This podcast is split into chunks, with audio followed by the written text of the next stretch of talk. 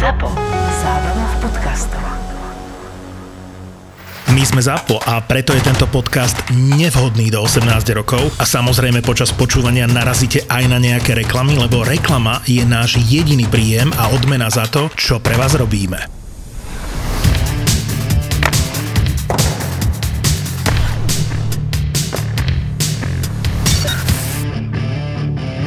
v nedelu o 22. hodine nášho času Minnesota hra doma s Dallasom. Minnesota momentálne vôbec nejde, asi najhoršie obdobie v sezóne, alebo jedno z tých zlých období v, sezóne. Takže ja by som akokoľvek fandím veľmi Minnesota a mám ich rád, tak ja by som si vsadil na ten Dallas. Normálne, že tam bude aj relatívne vysoký kurz. Dallas môže vyhrať v Minnesota. Či to bude po predlžení alebo v riadnom hracom čase, to neviem, ale môže prekvapiť. Jo. My sme bastardi a milujeme nhl sledujeme nhl komentujeme nhl typujeme nhl a zásadne vo Fortune. NHL, to sú emócie. Tie úplne vybičované zažiješ iba s podaným tiketom vo Fortune. Fortuna všetkým novým klientom teraz prináša dva vstupné bonusy. Stávku bez rizika za 30 eur a k tomu aj stávkový kredit 30 eur. Keď sa zaregistruješ vo Fortune teraz, získaš obidva bonusy aj ty. Bastardov ti prináša Fortuna. My nemôžeme začať e, inak, lebo zápas tejto sezóny sa už odohral, myslím si, 10-7, Detroit-Toronto. V sobotná noc bola, to bola horúčka sobotnejšej hokejovej noci, lebo ja som komentoval zápas pod holým nebom, Nashville, Tampa a myslel som si, že nič krajšie a lepšie neexistuje ako tento zápas. Neviem, či si videl aspoň highlighty. Jasné, ja som si to aj zapol a vyzeralo to nádherne. Nádherne. To bol, to bol proste hokejový sviatok, ako to všetko bolo pripravené, ako svietil ten štadión, ako, ako mali pripravené tie veci pred zápasom. Oni však oni to vedia robiť. Už tie obrázky, ktoré boli deň predtým, ako tí hráči s partnerkami, s manželkami, s deťmi, ako sa korčulovali, potom ako boli hráči pripravení na zápas v jednotnom imidži, hej, a keď som videl Vasilevského s tými svojimi kučeravými vláskami, ktoré trčali spod koubojského klobúka. To, to bolo neuveriteľné. Čiže oni uh, Stampy, Lightning, prišli ako cowboy v riflových bundách, domáci zase prišli v kožených a s takými rovnými klobúkmi na otvorenom autobuse. Všetko bolo úžasné. Pekarine a Gary Batman otvárali dvere do šatne a, a samozrejme k tomu tie koncerty a bolo to úžasné. A naozaj som si dve tretiny myslel, že je to ten najlepší zápas, aký môže byť. A kolega, s ktorým som komentoval, Tomáš Kurila, mal na tikete Kučerova, že dá gól a že Toronto vyhrá. A Kučerov nám dal počas prenosu gól, tak už si tak pestičkou robil, že wow, yes. A hovorím, Toronto vyhráva 7-2, si v pohode. Pozreli sme sa o chvíľku a bolo 7-6 Toronto-Detroit a zrazu sme tej tretej tretine nejak boli duchom neprítomní toho zápasu, čo sme komentovali a sledovali sme, ako každú pol minútu padá gól v zápase e, Detroit-Toronto. Ako 17 gólov, to je niečo neuveriteľné. Ale to, že je na začiatku tretej tretiny 7-2 a za pár minút je 7-6, tak to sú veci to sú neskutočné, neviem, či si to videl, ale to sú také tie zápasy, keď ti tam padne všetko, hej? Ako by povedal Juraj Slavkovský, že aj z bufetu, lebo ako tí, tí brankári, tí brankári neexistovali. A Poču... Nedelkovič sa mi zdá, že už dlhší čas neexistuje, čiže sa tam vystriedal dvakrát dokonca s Grajsom. To boli štyria nepoužiteľní brankári z 90 rokov, vieš, takí, ktorí postávajú v tej bránke. Ako ešte, ešte ten mrázek bol z nich najlepší. Ešte ten mrázek bol z nich najlepší. Campbell ten má vraj úplne katastrofálne čísla, ty si lámu hlavu, že čo s ním. Normálne som si až zaspomínal na dobu, keď si hovoril, pamätáš si, že Campbell nie je brankár? Ja teraz nebudem mm, nejak do toho rýpať, lebo Toronto má aj ďalšie problémy a Hej. ukázal to aj tento zápas. Aj keď oni boli, keď som to dobre zachytil, tak oni majú nejakú črevnú výrozu v mužstve. Tam Nylander ani nedohral zápas a že polovica mužstva má nejaké problémy E, nejaká výroza v kabíne, takže vieš, ako neboli kompletní alebo zdravotne fit, ale to ich neospravedlňuje, že za stavu 7-2 takto zdramatizujú ten zápas, ale však pre nás dobre. Ale počul som v tej súvislosti e, štatistiku veľmi zaujímavú no. s Campbellom, že vlastne on je, a neviem, či to bolo posledných jeho 20 zápasov, alebo od 1. januára, ale to je jedno, lebo to plus minus sedí, že on je najhorší bránkar v NHL. Jeden z troch najhorších percentuálnou úspešnosťou v celej NHL, hej, lebo tam sú takí, že Gillies z New Jersey a podobne, ale to nerátam, hej, ale z tých starterov, z tých nerátaš tam ani haláka napríklad. Počkaj, Chudák. pes, čo tu urobil? Kevin, ľahni si, nahrávam. Že z tých e, Sa mi páči, jednotiek... ako reaguje na to slovo uh, lahni, nahr- lebo lahni, sadni, tomu rozumiem, ale nahrávam, to som zaregistroval, že úplne skoprnel, že ak si povedal nahrávam, tak, tak sa odmlčal Kevin. No dúfam, že nebude vystrať, lebo budem musieť dať z izby preč. Ale v Nie, tej... nechaj ho s nami. E, Dnes je, aby sme to vysvetlili, dnes je Kevin namiesto Pavla, aspoň v polovici toho nahrávania, hej? Že vymenili sme Pavla za Kevina, ale iba na túto epizódu. lebo Pavel sa vracia zajtra z lyžovačky a ty už zajtra Zase nebudeš odchádzam v Bratislave. No, Hej. takže to je Čiže ten prázdninový týždeň. Fenčo, Mačo a Kevin. Takže vrátim sa k tomu Campbellovi. Z tých Mhm. mm-hmm. jednotiek on je v tomto roku úplne že najhorší v percentuálnej úspešnosti. V tomto kalendárnom roku. Áno. A napriek tomu to Toronto vyhráva, hej? čiže akože OK, dobre, ale v tej takej mojej rubrike, ktorú som si tu tak ako nepozorovane zaviedol, že nenechajme, nenechajme sa pomýliť, tak e, nenechajme sa pomýliť. Toronto má reálne problém aj v bránke stále, lebo ani Campbell, ani Mrázek nevyzerajú pred playoff tak, ako by si v Toronte želali. A podľa mňa má obrovský problém v obrane, lebo potom, čo sa im a, zranil Mazin, tak oni budú musieť niečo urobiť. Do tej obrany budú musieť niekoho pritiahnuť. Tak to už hovoríme roky, Martin. Vieš, ako sme hovorili roky, že musia do bránky niekoho pritiahnuť a priviezli eh, Campbella a Mrázek eh, teraz, keď má šancu sa chytiť tej šance, tak chytá tiež slabúčko. A ako hovoríš, napriek tomu vyhrávajú, ale veď vieš, oni keď majú v takej forme Marnera, že on sám porazí ten Detroit, však on dal tuším 6 bodov, 4 plus 2 mal. No len, vieš, v playoff budeš potrebovať aj obranu, aj bránkára a to sú achilové pety Toronta v tejto sezóne. A po zranení e, Mazina, inak ďalší dobrý joke som počul v podcaste e, Steva Denkla, e, použili výraz Kučerov, teda meno Kučerova, ako sloveso. Čiže tá veta znela v angličtine, počkaj, ja som si ju poznačil, že they are not gonna Kučerov him o Mazinovi, keď sa bavili A jasné. že nedajú ho uh, na LTIR, na listinu dlhodobo zranených hráčov a do konca sezóny, že they are not gonna Kučerov him. To je pekné. To je krásna hračka.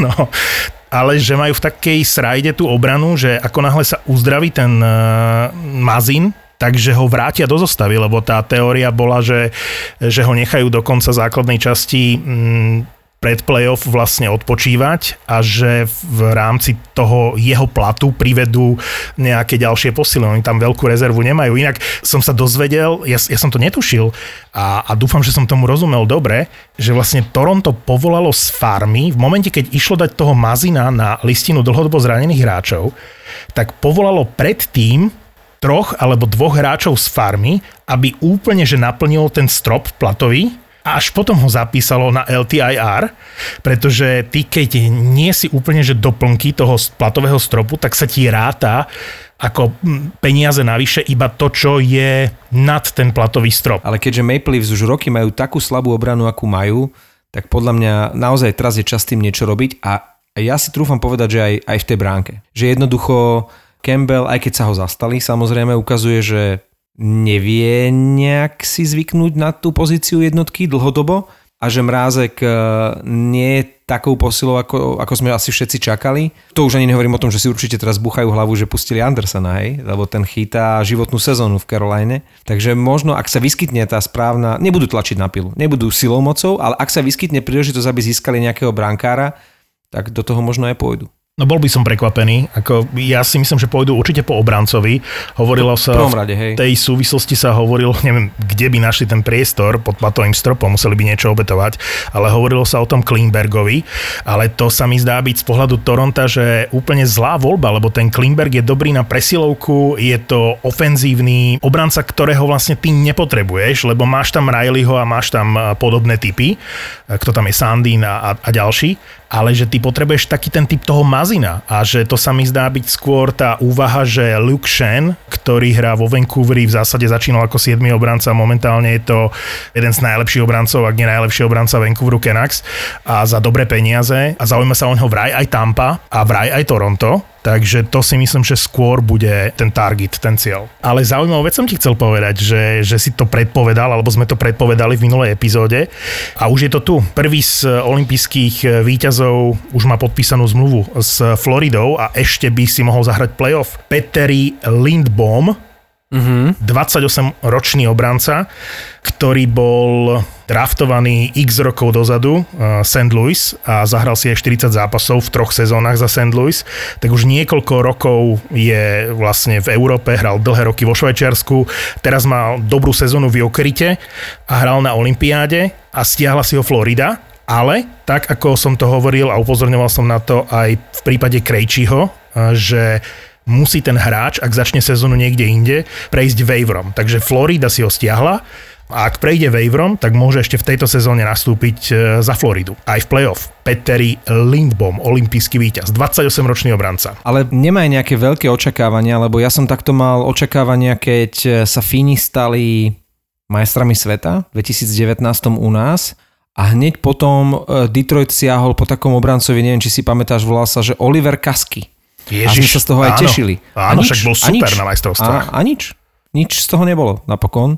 Takže veľa som si od toho sluboval, hovorím si, mne sa ten Kasky veľmi páčil, mal vynikajúci šampionát a páčilo sa mi, že ten scouting bol taký, že si ho všimli na tom turnaji a nejak tam aj bol v tom Detroite a tak ako prišiel, tak aj v tichosti odišiel. Ale keď si spomenul waiver, tak ma prekvapilo, že Dallas si vzal Studeniča. Ale ja mám to rád je, toho pre chlapca. Studeniča je to najlepšia správa, podľa mňa. No úžasná. Na jednej strane je to super chalán, aj vynikajúci hokejista, ale málo boduje. A to znamená, že takých hráčov, jednak aj my sme tam mali veľa v NHL, od blížňáka až po neviem koho, ale proste keď, keď neboduješ, tak máš minimálnu šancu sa presadiť. Som príjemne prekvapený. Ako hodil sa zrejme Dallasu do koncepcie, respektíve chýba im tam taký nejaký šikovný e, korčuliar tam v tom štvrtom útoku, možno do tretieho a skôr do štvrtého útoku, ale príjemne ma to prekvapilo, že ten Dallas po ňom siahol. Vieš, v treťom a štvrtom útoku nemusíš úplne že dávať góly.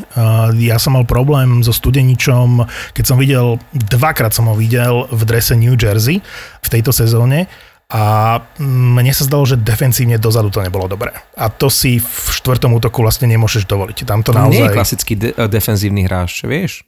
Áno, ale keď ide cez teba hráč, e, ktorý dáva gól, to som tu už v, pod, No. v podcaste spomínal a ty bojuješ o miesto v zostave, tak m, môžeš mať nejaký problém v útočnom pásme, môžeš ne, nepremeniť šancu, ale nemôže okolo teba preletieť e, v Hej. tvojom obranom pásme hráč a zavesiť. Proste, že ho nepokrieš. To je, to je vec v momente, keď bojuješ o tú zostavu asi taká neodpustiteľná. Takže ja som mal pocit, že v New Jersey mu už veľmi neveria a Hej. preto je pre neho podľa mňa dobré, že môže to reštartovať nejak v Dallase. E, Môžeš nebodovať, ale potom musíš byť ako naozaj skvelý v tej defenzíve. Neviem teraz v rýchlosti, či je to dobrý príklad, ale napadol mi Karl Hagelin hej, v, tom, v tom Washingtone.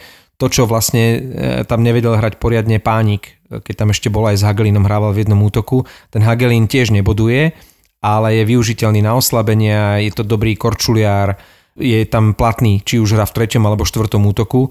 Takže keď chceš byť taký hráč, že, že nebudeš zbierať body, ale musíš potom, ako tá defenzíva musí byť bezchybná. Keď sme spomenuli najkrajší zápas minimálne v rámci gólov a toho vzrušenia v poslednej tretine e, v tejto sezóne, bezvýznamný, ale 10-7 sa nestáva bežne, tak mali by sme spomenúť aj najkrajší gól uplynulých týždňov, ktorý dal No, mm, povedz.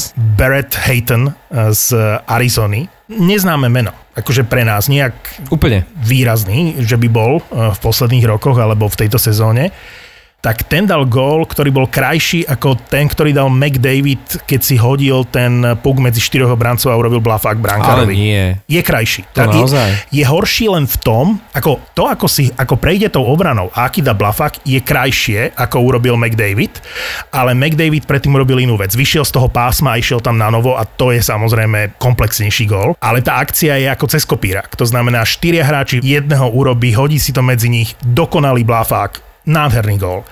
A si hovorím, kto je Barrett Hayton? A dostanem sa k Slovákom. Je to prvé kolo draftu z roku 2018. Bol draftovaný ako piaty v poradí. Je to kapitán kanadského výberu do 20 rokov, ktorý Tak získal... to sme v- hovorili o Curtisovi Lazarovi, nie? Ktorý Áno, sa teraz áno, v štvrtom útoku Bostonu. Áno, ale tento bol kapitánom Kanady v 2020, čiže dva roky dozadu, keď Kanada získala zlato a v tom týme bola aj draftová jednotka Lafreniere a napriek tomu tento Hayton bol kapitán a dával dôležité góly. A teraz som si pozrel draft v roku 2018 a dostanem sa k Slovákom, ale predtým poviem, že to bol úžasný draft a že keď sa teraz pozrieš 4 roky späť, na, necelé 4 roky späť, tak vidíš, že z prvého miesta išiel Rasmus Darling do Buffalo, OK, to nevyšlo úplne ideálne, ale na dvojke Svečníkov do Caroliny, na trojke Kotkaniemi do Montrealu, momentálne v Caroline, zo štvorky Brady Tkečak do Otavy, dnes e, kapitán Otavy, z peťky išiel bol draftovaný Brad Hayton do Arizony, šieste miesto v drafte Filip Zadina v Detroite, mm-hmm. sedmička bol Queen Hughes vo Vancouveri, osmička Adam Bokvist, ktorého spomínal minulé Pavel, že sa mu páčil v zostave Kolumbusu, Chicago ho draftovalo, z deviny Vitali Kravcov, ktorý má všetky predpoklady na to, aby hral v NHL, akurát trucuje a nechce hrať za Rangers a hovorí Je sa na aj... odchode z Rangers, hej. Uh, no tak on je už uh, doma uh, v, v, v Rusku a kto vie, čo s ním bude, ale v tejto chvíli sa o ňom hovorí, že by mohol byť súčasťou výmeny a že sú mústva v NHL, ktoré by ho chceli. No Rangers sa musia poponáhľať, aby bol ešte obchodovateľný. No. Keď ho nechajú takto ľadom, tak ho nebude absolútne nikto Tak, chcieť. tak, to buď teraz, alebo potom už, už veľmi ťažko. Z 10. miesta bol, stále nie sme na konci, všetko hráči, ktorí momentálne hrajú v nhl Z 10. miesta Evan Bouchard, eh, vynikajúci obranca Edmontonu, obrovská nádej. A z 11. a 12. miesta draftovali New York Islanders a draftovali Wallstrema a Dobsona, ktorí hrajú v základnej zostave. Už v tejto chvíli asi to môžeme povedať. A ešte zo 14. miesta bol draftovaný Fereby, jeden z kmeňových hráčov Filadelfie a a to je teda draft, kde ak dobre rátam, 13 z 15, alebo dobre 12 z prvých 15 hrá normálne v nhl To sa nestáva. To je fakt dobrý draft. No a v tom drafte som zistil, že bolo draftovaných, ja som na to úplne zabudol, aj celkom dosť Slovákov, síce nižšie v 4. 5. kole, ale to sú veľmi zaujímavé mená. V 4. kole draftovali do Calgary Martina Pospíšila, Martina, hej, čiže nie Kristiana, ale Martina Pospíšila, ktorý hrá momentálne na farme eh, Calgary v Stocktone a odohral v tejto sezóne 30 zápasov, má 15 bodov za 6 plus 9 a 55 trestných minút. Čiže v Calgary možno ďalší Slovák po Adamovi Ružičkovi. A to nie je všetko. Calgary v tom istom štvrtom kole draftovalo aj Miloša Romana, ktorý eh, je vlastne bronzový z tejto olympiády. To je super štvrtý center. No, a, a strávil sezónu v Třinci, čiže tam neviem, ako to je.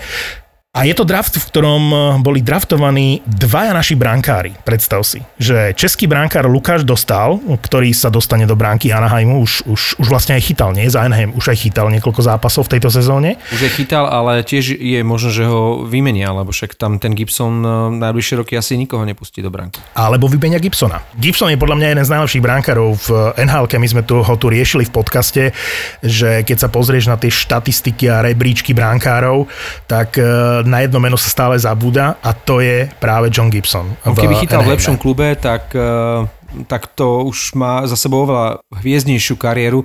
On by možno aj mal odísť z toho Anaheimu a skúsiť to niekde úplne od začiatku. No, hovorím ti, že ak by John Gibson uh, chytal uh, v Toronte napríklad, tak by žiadny brankársky No. problém nemali. Alebo v Colorade, kde stále myslím si, že si nie sú úplne istí tým kemperom. A Francúzo, francúzom akokoľvek eh, máme Francíka, ako by povedal Pavel, uh, radi, tak uh, tomu neveria už vôbec podľa mňa. Myslíš si, že oni nevelia Kemperovi? Podľa mňa Kemper je lepšia voľba ako Grubauer. Friedman v podcaste povedal, že, že zvažovali brankárov, že, že neboli spokojní s tým, ako e, chytá Kemper a Francouz a že keďže idú na Stanley Cup, jednoznačne aj na to majú, tak to veľmi zvažovali, ale potom sa dostal Kemper do tej formy. Že má informáciu, že povedali si OK, že to skúsia s Kemperom, ale Francouz je pre nich jasná dvojka. Jasné, ale podľa mňa ako nič lepšie sa im nemohlo stať, ako že odišiel Grubauer a teraz sa ukazuje, že v slab, slabšom týme išiel úplne dole vodou a pre mňa je Kemper, ktorý už je vlastne aj majster sveta, e, podľa mňa momentálne jeden z najlepších kanadských brankárov. súhlas. Ja som o svojho času, keď ešte nebol zranený a Hej. bol ešte v Arizone, dal do top trojky mojej Ty si ho brankárov chválil, keď my ešte sme o ňom nejak veľa nerozprávali. Hej, Ale nevyťahol to tu preto, lebo ja som len hovoril vtedy svoj názor, že, že sa mi vždy páčil a že som bol hotový z toho, ako chytal za Arizonu. A tak veľkohubo, ako je môjim dobrým zvykom, som povedal, že pre mňa je to top 3 brankár v NHL. A potom sa zranil a už nikdy sa nedostal do tej formy, v akej som si ho pamätal. A nie raz sa zranil Martin. On Áno, mal áno, niekoľko áno. takých zranení. Vieš? Aj teraz v Koloréde. Takže to je otázne, vieš, že keď e, by sa náhodou ten kemper zranil, tak či veria tomu francúzovi. A reakcia teda aj z Toronto, aj z Coloreda je, že s touto dvojicou brankárov, ktorú teraz poznáme, čiže v jednom prípade Campbell Mrázek a v druhom prípade Kemper Francouz, že pôjdu s týmito brankármi do playoff. Čo A- je v oboch prípadoch podľa mňa veľmi, veľmi otázne. No, tak u Sekika sa to dalo čakať, keďže ten nepustí groš. A čo sa týka Toronto, ak bude mať Campbell takéto čísla, ako má, ak bude takto pokračovať, tak možno aj zmenia názor. No a aby som sa dostal k tým slovenským brankárom, na ktorých som úplne zabudol, tak e, v piatom kole toho draftu v roku 2018 e, bol draftovaný do LA Kings David e, Hrenák, ktorý chýta už 5. rok na univerzite St. Cloud State. Nie je podpísaný a len LA Kings majú na ňo práva. Ale veľmi zaujímavé meno je Roman Durný, čo je brankár, ktorý má zmluvu s Anaheimom a má tam už aj plat cez 800 tisíc ak by chytal teda v NHL. A čaká na premiéru v, vo farmárskom týme San Diego, momentálne chytá e, v Tulze e, Oilers, čiže je to o level nižšie ako AHL. To je meno, ktoré, na ktoré som úplne zabudol od toho Čo roku chytal za 2018. No, tak ty vieš, ty vieš, tak povedz, akože on normálne chytal za Slovan. Chytal za Slovan, mne sa ľúbil, akurát už vtedy sa vedelo, že chlapec má obrovskú smolu, pretože aj v tom druhom slede vlastne on bol vždy až za tým dostálom. Že si talent, máš tam tie predpoklady, ale je tam niekto, kto ešte je na tej čakačke výrazne pre tebou a vieš, že nie je to tak, že a teraz dostaneš ty šancu, pretože na rade bol ten dostál, o ktorom sa hovorí ako o budúcej jednotke, a či už v Anaheim alebo niekde inde, ako o obrovskom brankárskom talente. Takže toto bola tá smola, že dobre, turný teda e, patrí pod ten Anaheim, ale je tam aj ten dostal, ktorý určite dosta- dostal a, a, a nakoniec aj dostal šancu a už má aj za sebou pár zápasov, čiže uh, trošku smola, lebo niekde ideš priamo do prvého týmu, vys uh, Vejmnelka alebo Francouz a niekde proste v tej hierarchii napriek tomu, že si dobrý a že, a že si talentovaný, ako ty hovoríš, že už dostáva aj peniaze, je tam strašne veľa mien pred tebou. Áno, ale to nevylučuje to, že v nasledujúcich povedzme dvoch rokoch sa cez e, tú ahl že by teda sa stal jednotkou v San Diegu a že by sa prepracoval do toho prvého týmu. Ja skôr by som si želal, aby sa to podarilo Rybárovi, lebo už som akorát dnes som čítal s ním rozhovor, že jednak ten Minsk asi nie je veľká budúcnosť, bohužiaľ, teraz uh, uh, vzhľadom aj na okolnosti. A budúcnosť KHL je viac než otázna. Už sa tam hráči nebudú hrnúť ani za kvalitou, ani za peniazmi. Takže pre Rybára je jednoznačná voľba skúsiť to ešte v NHL. Takže skôr by som to teraz ako prial Rybárovi. No a Durný uh, nebude mať nejakú priamočiaru cestu, ale kľukatú, takže v prípade brankárov hlavne je to dosť aj o šťastie.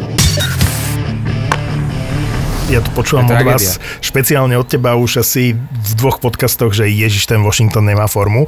A ja to Od tak jedným... tohto kalendárneho, kalendárneho roka. Viem, a ja tak jedným uchom dnu, druhým von si hovorím, však to je len obdobie, jak ženy hovoria, že to je len obdobie. Washingtonu vôbec nejde a to je pre mňa situácia, že naozaj sa ideme zamýšľať nad tým, že či Washington neohrozuje tú svoju pozíciu smerom k playoff, lebo ten Columbus Columbus, šlape. ten Columbus ide, no som zvedavý v tej druhej polovici sezóny, lebo uh, Váneček uh, OK, niektorý zápas mu vyjde, niektorý nie, ale teraz keď som videl v dvoch zápasoch Samsonova, tak to je tragické v bránke. Samsonov sa hovorilo, že to je proste najväčší ruský ho- brankársky talent a to je, vieš, že niekedy nájdeš drahokam v- ako Vasilevský v Tampe, že ti vyskočí, alebo Bobrovský, keď ešte svojho času e, v Kolumbuse.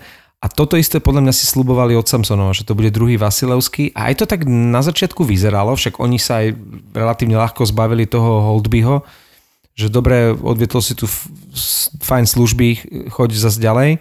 My máme tuto jeden super talent z Ruska. No a ja si myslím, že majú ešte väčší brankársky problém momentálne ako v Toronte, že oni vôbec nie sú spokojní s dvojicou uh, Vaneček Samsonov. Vaneček fajn, ale to je také ako, že, že fajn dvojka.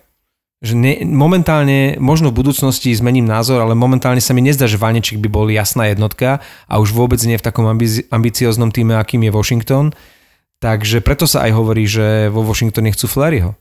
Jasné, pre mňa je ten Samsonov sklamaním, lebo pre mňa to bola Je. jasná jednotka Washingtonu a tak ako hovoríš, e, ďalší Vasilevský, ale tam sa niečo pokazilo. Ja si myslím, že aj vo vzťahu, a o tom sme sa neraz bavili v podcaste, že aj vo vzťahu e, vedenie Washingtonu a on, však dvakrát ich nechal v sračkách, aspoň oni to tak môžu brať a v tejto chvíli sa mu ani nedarí. V priebehu sezóny tam bol nejaký zápas, keď nastúpil nejak tak, že v druhej minúte, lebo že nebol pripravený na zápas. Ako, vtedy sa to tak tutlalo, aj Laviolet ako tak diplomaticky to vtedy nejak uh, okomentoval, ale tam bolo strašne veľa už takých nejakých, ako len tak medzi riadkami, hej, to, ako tieto veci sa nevynášajú, uh, doteraz nevieme, uh, čo sa stalo s tým bývalým trénerom, bývalým trénerom Dallasu, pamätáš si? Mm-hmm. Že tak z ničoho nič rezignoval. Montgomery sa volal, tuším? Áno, áno. Takže ani na toho Samsonova nič nevytiahli, ale presne ako ty hovoríš, tam sa niečo pokazilo a ja si myslím, že, že sa to asi ani veľmi nedá napraviť.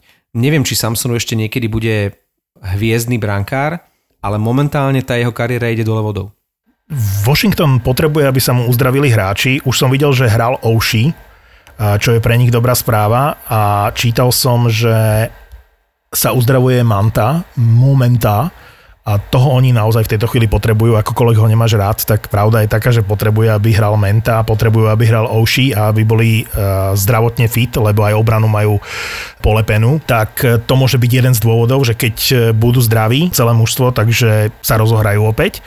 To ma privádza k jednej malej odbočke, len nakrátko, k momentálne asi jednému z najhorších tímov celej NHL, k Filadelfii, ktorá, ak niekto typuje vo Fortune, tak chcem poradiť, Uh, neviem, či niekto stojí o radu uh, odo mňa, ale v tejto chvíli by som pozorne sledoval Filadelfiu, ktorej sa uzdravil Fereby a hovorí sa nahlas, že sa vráti do zostavy Kevin Hayes a myslím si, že Philadelphia, tak ako teraz porazila Washington naposledy 2-1, tak tak môže hrať celkom dobré zápasy v tej druhej polovici sezóny, čiže v najbližších týždňoch, keď sa uzdravia títo dvaja, jeden z nich už hral, tak eh, tá Philadelphia môže byť nebezpečnejšia ako v predchádzajúcich zápasoch. No, Philadelphia bude vypredávať. Vieš, za Martin Žiru odíde, uh, zaregistroval som, že sú možno náchylní vymeniť Ristolainena, za ktorého dosť veľa obetovali a teraz tuším Lano hodil Boston. Čak obetovali, asi... obetovali prvé kolo draftu, ak sa nemýlim. No, ale to asi nebude, že hráč za hráča, že Jake DeBrusk, ktorý keďže tuší výmenu, tak neuveriteľným spôsobom dvíha svoju cenu. Dnes dal tuším prvý hetrik v kariére. Inak ja si Jakea DeBruska viem predstaviť celkom v tej Filadelfii, ale je tam veľký rozdiel oproti tomu, čo hrával prvej polovici sezóny a čo hrá teraz, lebo teraz ide jak píla a napokon ešte z neho nebude taký, že, že chceme sa ho zbaviť, ale ešte celkom dobrý tovar, ktorý môže Boston zobchodovať. Debraskovi by som neprijal Philadelphia momentálne. Prečo? Lebo teraz sa mi začína páčiť Boston. Škoda, že tu nie je Pavel, ale to je asi... No si pokecáte ešte, vieš, no. Zajtra to s ním otvorím, ale chcem to povedať aj tebe, že v posledných zápasoch sa mi páči Boston lebo konečne majú tri útoky.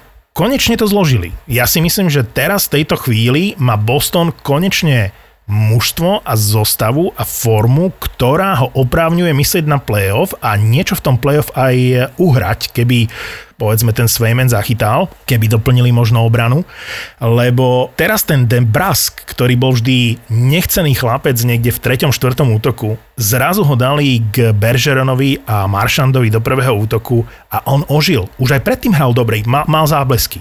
Ale konečne tam, kde má byť, to je hráč do prvých dvoch útokov. Ale a... počkaj, s Maršandom a Bergeronom by hral v prvom útoku dobre aj Pavel Tvarčík. Zas, uh, vieš, Martin. Nie. Aj ten hetrik, čo teraz dal, to nebola zásluha Maršanda a Bergerona. Ja si myslím, že Debrask má na to, aby hral v NHL v prvých dvoch útokoch. Je to taký ten typ hráča ako, ja neviem teraz Michael Bunting v, v Toronte, ktorý dal tú krásnu zadavku. Ne, neviem, či to bol gol na 9-7 alebo 10-7, asi 9-7. Ne, nepripomínaj mi to. No, Ale to, ako nechal ten puk Marnerovi, to bola, že čerešnička na torte v tom zápase. To bola nádhera. A ten Michael Bunting je je úžasný. A presne taký typ hráča, že potrebuješ ho do prvých dvoch útokov, je aj Debras, netvrdím, že, že, že je to rovnaká váhová kategória, ale tiež to nie je hráč, ktorý je len baletka, primadona, e, fantastické ručičky, e, výborné korčulovanie, ale proste hrá aj do tela, aj sa tlačí pred tú bránu. Po fotríkovi trošku, však jeho fotrík No. bol zlý muž, takže to sa tam musí prejaviť. Akože tých centimetrov tam trošku chýba, ale keď je vo forme Debrask, tak je to, je to super hráčik, lenže vieš, koľko máme za sebou? 53 zápasov Boston odohral a tých prvých 40 e, nič moc. No ale preto chcel byť vytredovaný. Veď on to nahlas povedal, celkom ho chvália v, v zámori, že dobre k tomu pristúpil. Teraz robil rozhovor pre mm, The Athletic a opäť zopakoval, že nič sa nezmenilo na tom, že chce byť vytredovaný, čiže on nahlas hovorí aj vedeniu klubu, aj spoluhráčom, aj, aj fanúšikom, áno, chcem odísť z Bostonu, Áno, myslím si, že by mi prospel trade, ale pokiaľ som tu, tak budem odovzdávať 100% výkony, že nie je to ten Dubois typ. Pamätáš si, keď Dubois trucoval a chcel odísť e, z Kolumbusu, ako hral? Že to je presný hrá opak toho ešte niekde? Hrá v tom Winnipegu? Hrá ešte Winnipeg v NHL. No, to je inak veľké sklamanie tiež. Ale e, napadá mi, ja nie som až taký veľký futbalový fanúšik, ani to tak nesledujem, ale teraz mi o tom rozprával môj kamarát Igor. E, boli sme spolu na lyžovačke a on je obrovský fanúšik Barcelony. On má ešte na aute pri značkách z každej strany svojej značky na svojom aute má nálepku Barcelony. A e, tam je ten Dembele, ktorý tam nejak v Barcelone sa príliš nepresadil doteraz a vlastne Barcelona sa ho chcela zbaviť a ho vymeniť a on s tým nesúhlasil. Takže vlastne teraz už je to tak, že nesúhlasíš, OK, tak nič, no tak nehráš, ale nesúhlasíš, nemôžeme ťa vymeniť. No a teraz začal hrávať a hrá, a hrá výborne, čiže je to podobný prípad ako ten Debrask, že aj keď Debrask nie je taký hviezdny hráč, ale že chcel som odísť, ale OK, keďže som ešte neodišiel, no tak sa budem, teda OK, no tak budem sa snažiť. A zrazu aj ten Dembele sa ukazuje, že v tej Barcelone, že vie byť aj posila a že hra dobre. A to isté teraz platí aj pre toho Debraska v Bostone. Ale by som sa vrátil k Bostonu a k tým trom útokom, že prvýkrát v sezóne aj za posledné roky sa mi to zloženie naozaj páči, že Debrask, Bergeron, Marchand v prvom útoku, v druhom, eh, to sme už spomínali, Pastrňák, Haula, Hall a tretí je ten, ktorý momentálne Cassidy vychvaluje, to znamená Smith, eh, ktorý tam prišiel z Nashville, Coyle a Frederick, ktorého nemám rád. Ja si myslím, že to sú tri veľmi slušné útoky, že ak sme sa bavili na začiatku sezóny, že Boston v zásade s tými istými hráčmi, ale vtedy mi to pripadalo, že má 1,5 útoku a teraz je to konečne vyskladané, tak aj hrajú v tých zápasoch, že nie je to pekný hokej.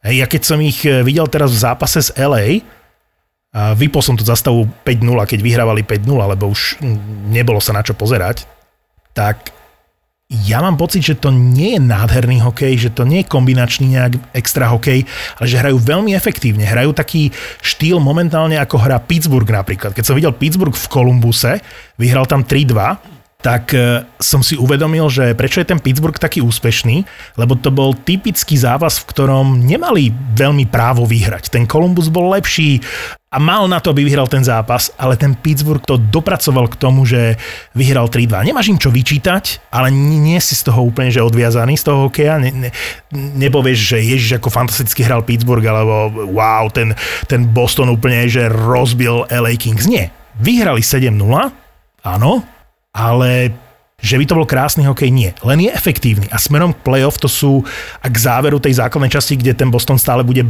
bojovať o playoff, to sú dobré správy pre Pavla a ostatných. Treba si uvedomiť, že však nebudeme my toľko rozprávať o Bostone. My si môžeme dovoliť ten luxus bez Pavla, že nebudeme vôbec o Bostone rozprávať, ale vieš, tým, že oni začali veľkú prestavbu a zbavili sa tých starých hráčov, Cháru, Krejčiho a Raska, a to boli veľké hviezdy a veľké opory, proste roky, rokúce, tak e, vlastne chtiac, nechtiac sa začala tá prestavba a tým, že Debrask bol z formy, Pastrňák bol polku základnej časti z formy, tak sa to muselo prejaviť na tých výsledkoch. A teraz nejak postupne už sa to zohralo, vyriešila sa možno tá otázka Raska, ktorá trápila aj to zákulisie tam, aj tú šatňu. Pastrňák začal hrať tak ako v, v tej fazóne, ako sme ho poznali. Debrask sa zlepšil, našli to zloženie útokov, o ktorých si hovoril.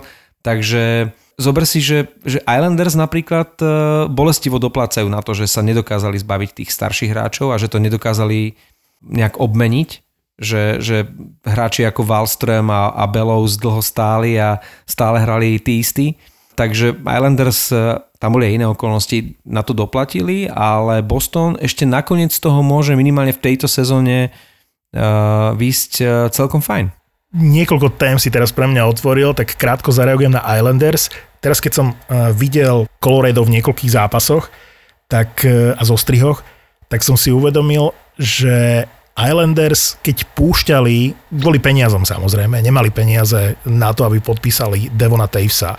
A vtedy mi to pripadalo, že taký rozumný a racionálny krok. Si hovorím, potrebujú e, Puloka s Pelechom, proste to mužstvo majú inak vymyslené a ten Devon Taves bol 6. 7. obranca v tej chvíli, keď ho púšťali. Hej? Akože určite to nebola topka. Teraz, keď ho vidím v tom kolorede, tak si myslím, že to bola jedna z najväčších chýb uh, Lula Moriel, že ho pustil lebo to je, jednak je, ja nemám rád štatistiku plus minus a v Kolorede majú asi všetci plus 40, e, ale vedie štatistiku plus minus, ale nehovorím to preto, lebo ja tieto štatistiky náhodou som to len preletel, lebo som hľadal niečo úplne iné a dostanem sa k tomu, ale videl som ho tam, že je prvý v plus minus, plus 42 tuším má v tejto sezóne, ale ja keď ho vidím v tých zápasoch, tak on mi v niektorých prípadá, že je lepší ako Girard a, a možno miestami až na úrovni Makara, keby som to chcel až prestreliť, hej, že ten Devon Taves bol jeden z najlepších sekikových ťahov.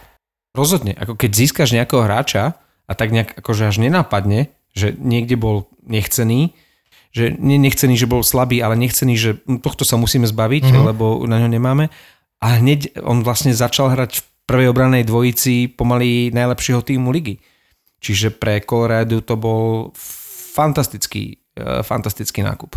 No a Pavlovi sme slúbili, že budeme hovoriť e, o Chárovi, až keď prekoná ten rekord, tak teraz je ten moment, aspoň na sekundu, aby sme to spomenuli, lebo je to obrovská vec, e, že už niekoľko dní, keď vyjde tento podcast, už, už to bude aj viac ako týždeň, platí, že historicky Obrancom, ktorý odohral v NHL najviac zápasov, je práve Slovák z Denochára. To je úžasné. Mne, mne sa páčilo, že on proste zostáva vždy veľkým športovcom a osobnosťou, že sa k tomu nechcel vyjadrovať z úcty k Chrisovi Čeliosovi do momentu, kým ho neprekonal. Hej? Čiže nechcel hovoriť zápas pred rekordom, nechcel hovoriť uh, vtedy, keď ho vyrovnal, ale vlastne dal nejaké krátke vyjadrenie, až keď ho prekonal a hneď vlastne vzdal hold Čeliosovi. Toto sa mi strašne páči, lebo toto je úžasné športové gesto, ako on vystupuje a preto si ho tak všetci vážia, preto je taký rešpektovaný. To je jedna vec. A potom tak trošku akože s nadsázkou poviem, že veľmi smolne sa potom tuším, ako prekonal ten rekord, zranil a teraz si predstav, dobre, vyzerá to, že to nie je nič vážne, že by to bolo nejaké vážnejšie zranenie a že by naozaj zostal v tom rekorde, že tesne prekonal Čeliosa a už by ďalší zápas nepridal. To by, bol, to by bola aká absurdita. Ale spomínaš Krisa Čeliosa a ten síce na tom zápase, kde ho Chára prekonal napriek tomu, že bol pozvaný, nebol, lebo bol pozvaný do televízneho štúdia, na to sa vyhováral. A možno to aj bola pravda, že to prislúbil ešte predtým, aj keď v takýchto situáciách sa to dá si pochopiť, že by nešiel do štúdia, išiel by na štadión, vraj na tom ďalšom zápase už má byť alebo mal byť. Mm-hmm. Ale potom nepátram, ja uh, hovorím o tom vyjadrení, lebo sa ho na to pýtali a on sa vyjadril a myslím si, no. že ešte predtým, ako Chára prekonal ten rekord, uh, čiže on zaujal inú stratégiu a veľmi sa mi páčilo, čo povedal, lebo bol úprimný. Nebolo to také americké, že ja mu to prajem a, a, a je to super. To bolo až v druhej polovici. Priznal, že ho to serie. Vnútorne ma to serie, že ma niekto prekonáva v takejto akože štatistike, ale keďže je to z Denochára, tak je všetko v poriadku. Toto povedal? No. Chris Chelios bol vždy frajer. Toto, keď povedal, ja som to nezachytil, ja som, ja som parafra- parafrázoval som. Fra- ale je to frajerina, pretože vieš čo? Pretože to je predsa normálny pocit, ktorý ti ako prvý zíde na um. Ja, ja doteraz nechápem, a to je tá korektnosť, jej, že Wayne Gretzky stále vyhlasuje, ako on sa teší na to, že ho Ovečkin eh, prekoná. Doriti, prečo by sa mal na to tešiť? Veď je to jeden jeho úžasný historický rekord a kebyže ja som grecký, tak akože ja nehovorím, že mu to neželám, alebo že, že teraz akože mu prajem, aby bol zranený, ale predsa môj prirodzený pocit je, že ja som spravil nejaký rekord, tak nechcem, aby ma niekto prekonal. A v tom nie je nič nešportové. To je proste normálny ľudský pocit a ak to takto Čelios povedal, tak je u mňa veľký pána frajer. Ale vrátim sa späť eh, ku Chárovi, lebo mm, v podcaste, tuším, to bol Chris Johnston, ktorý vyslovil tú zaujímavú myšlienku, že v súvislosti s, chá, s Chárom, že keď sa nad tým človek zamyslí, že nie sú štatistiky historické v rámci minutáže z pochopiteľných dôvodov. A on hovorí, že je presvedčený, že ak by mm, v tejto chvíli akože existovali tie záznamy historické v rámci odohratých minút, takže Chára je na prvom mieste, pochopiteľne. Pred ním sú už len útočníci, ktorí nehrajú cez 20 minút, hej? Akože možno niekde na úrovni 20 minút, ale Chára strávil v NHL drvivú väčšinu svojej kariéry s minutážou určite 26, 27, 28. Teraz keď sa pozrieš e, na hráčov, ktorí sú najvyťažovanejší v NHL, tak prvých 25 miest sú obrancovia s minutážou nad 25 minút. Na čele je Šabot, ktorého ano. ty vždy v tejto súvislosti vyťahneš. Takže Chára je v zásade na minúty, možno a možno aj prvý. Možno. Nikdy sa to nezozvieme, ale ani som sa nad tým nikdy takto nezamyslel. A je to sranda, lebo ono by to, asi keby sme to spočítali... Počúvaj, ja, ja to spriemerujem, teda dám uh, Chárovi 25 minút na zápas, aj, lebo to je ano. momentálne aj v súčasnosti akože ten, ten ako keby strop, hej, niekde tam sa pohybujú tí hráči. 20, 25 minút a nejaké drobné hrajú ESA typu Headman alebo Josi. Čiže... Áno, Eggblad na Floride a podobne. Áno.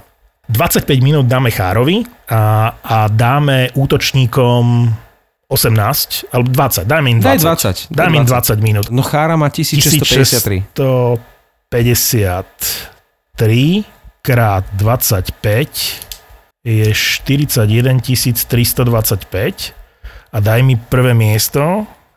To si musím pozrieť. Tam je Patrik Marlow, ten má 1779. Čiže 1779 krát 20 je iba 35 580 minút. Takže ani, len, ho, ani len sa nepribližuje. To je o určite 5000 minút je ten rozdiel v prospech Cháru. Ako strieľame, ale to zamyslenie Chrisa Johnstona nebolo zlé naozaj je Chára odohral najviac v NHL, keď sa nad tým zamyslíš. Lebo z pohľadu zápasov je to niečo úplne iné. Ale čas strávený na tom ľade, si zober, že v celej histórii NHL je teoreticky možné, že Zdeno Chára zažil najviac toho času na ľade. Za Martinom Brodorom.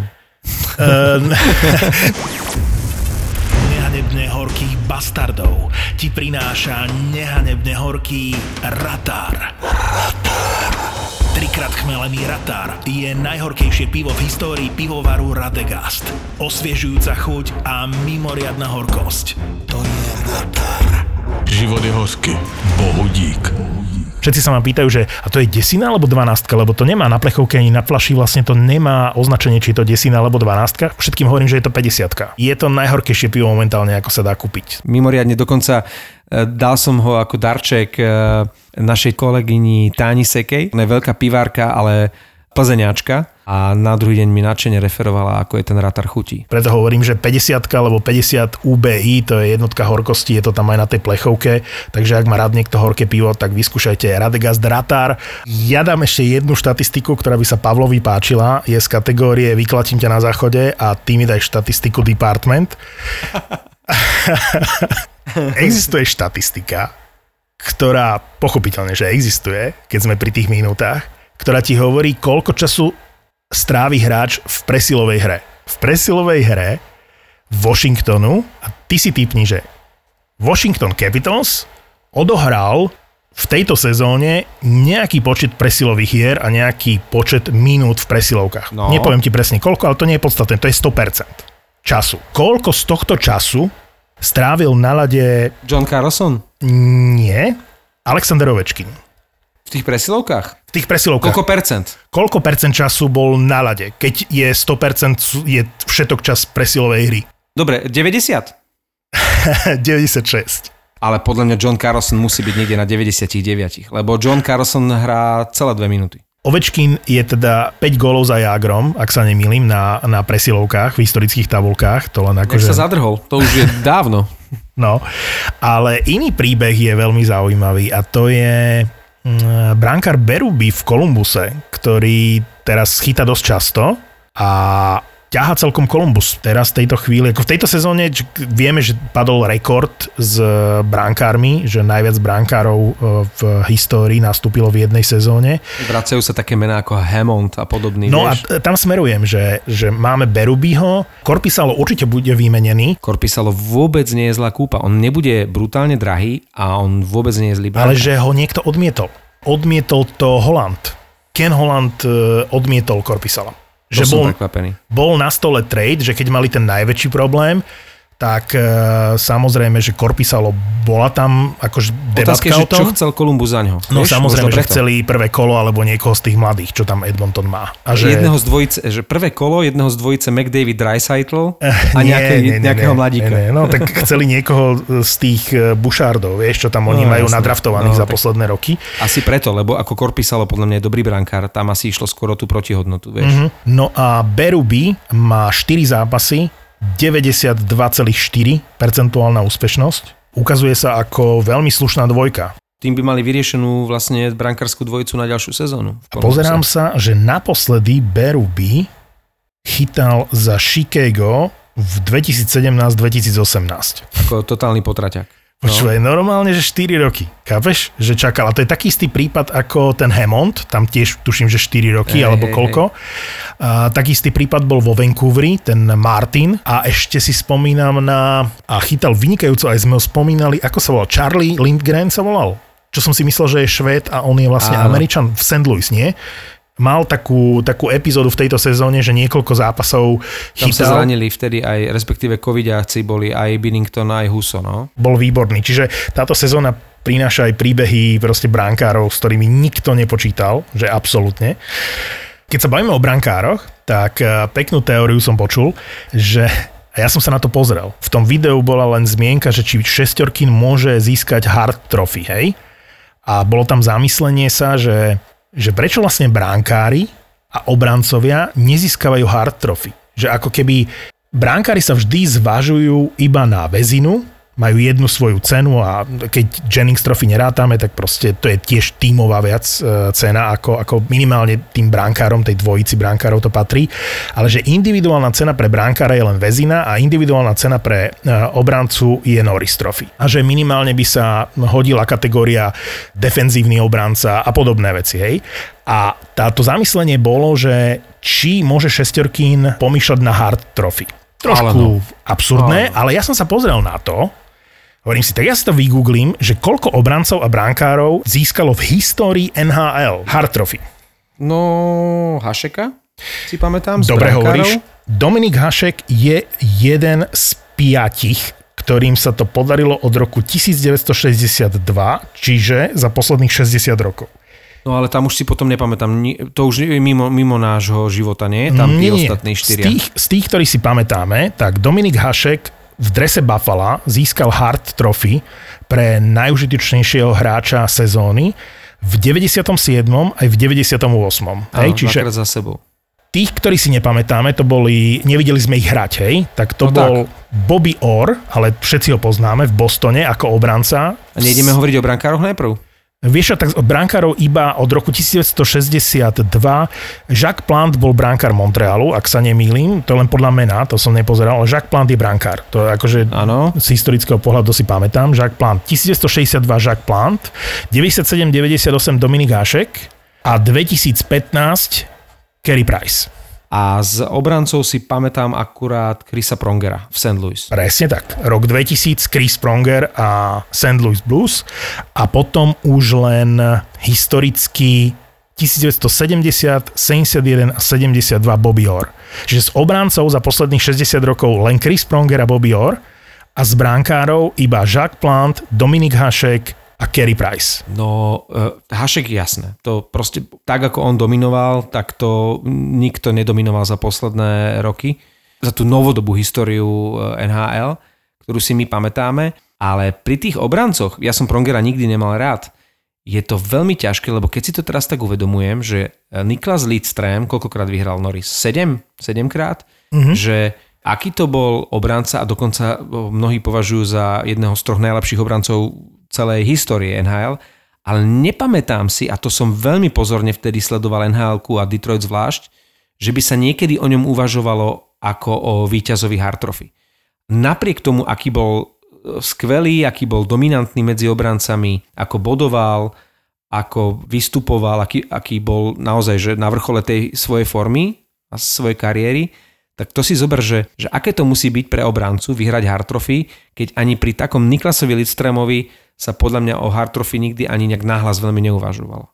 No a teraz ďalší taký mílnik, že Adam Fox z New York Rangers, keď sme sa bavili No. o šestiorkinovi, tak ten Adam Fox eh, získal 50. bod v 50. zápase sezóny. Už o ňom hovorí ako o novom Brianovi Líčovi a najbližších 10 rokov tam bude absolútny král z zadných radov, možno aj dlhšie. S obrancov New York Rangers v histórii, teraz som to v rýchlosti našiel, a sa podarilo rýchlejšie získať 50 bodov v jednej sezóne len Brianovi Líčovi. No, 44 zápasov mu stačilo na 50 bodov. Aj to hovorí o tom, že aký v rámci ofenzívy je ten Adam Fox výnimočný obranca, ale pozerám sa na obranu Rangers, minule som pozeral zápas Rangers a komentátor hovorí, myslím si, že vtedy nehral Trouba.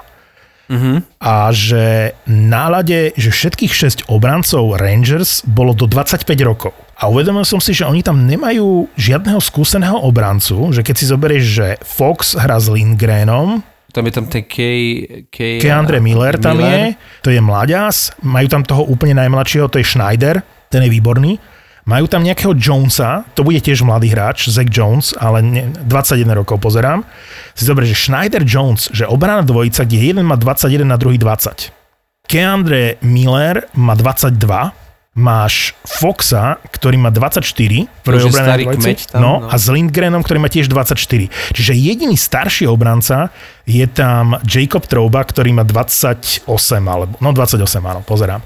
A v tejto súvislosti mi napadá, že už je jasne povedané, že Giordano bude vytredovaný, čo je inak dobre fopa toho Sietlu, nie? že si ho brali ako prvého kapitána a zrazu ho teraz akože vymieňajú, to je také akože trochu Celé to podúroveň. je fopa. Vieš, ten uh, Francis nejak akože moc v dobrom neodchádzal ani z tej Caroliny a teraz ani v tom Sietli neurobil dieru do sveta moc. Je to skoro uh, súdiť, akože všetci čakali asi zázraky Ja viem. ako vo Vegas, Ja aj my sme to hodnotili celkom pozitívne, že si vybral tých hráčov druhého sledu a že, a že to neposkladal úplne Nevyšlo najhoršie. to, no. Ale nevyšlo to, takže bude to musieť prebudovať nejak. A okrem McKenna mu nevyšlo takmer nič. No a v tom kontexte tej mladej obrany Rangers, a Rangers sú mústvo, ktoré má peniaze, tak si myslím, že Giordano alebo Klimberg by, by sa hodili na Manhattan. To sú akože typy do tej obrany, ktoré by... Oni potrebujú skúseného obrancu na playoff. Když se chlapi baví u piva, není to vždy jenom o sportu a sexu. Videl som ťa zničeného a smutného jeden jediný krát v živote a to bolo na pohrebe tvojej ženy. Nedivím sa, to bolo strašné aj pre tých ľudí, ktorí ťa poznajú, pretože nikdy v živote si takú emóciu neprejavoval. Tam bol naozaj absolútne zničený človek. Kdežto sme sa videli potom, no nechcem keď či to bol týždeň alebo dva potom a prišli sme na návštevu, teda ako tiež sme prešlapovali pomaly, lebo ako, čo chceš, že? No a on klasicky, svojský, ľubovský povedal, že on to má už proste zrátané, pretože on má hore tú ženu, ktorá bude rozhodovať o tom, že či keď bude nejaká nová, tak sa mu postaví alebo nepostaví. Hej. Okay, A to už ako v tomto prípade som vedel, že už je na dobrej ceste. Okay. Stejně jako se umí nezodpovědně ožrat, umí být zodpovědní, milující a občas překvapit. Nový podcast v produkci ZAPO. Fotroviny. Fotroviny. Zapo. Zábrná подкастова.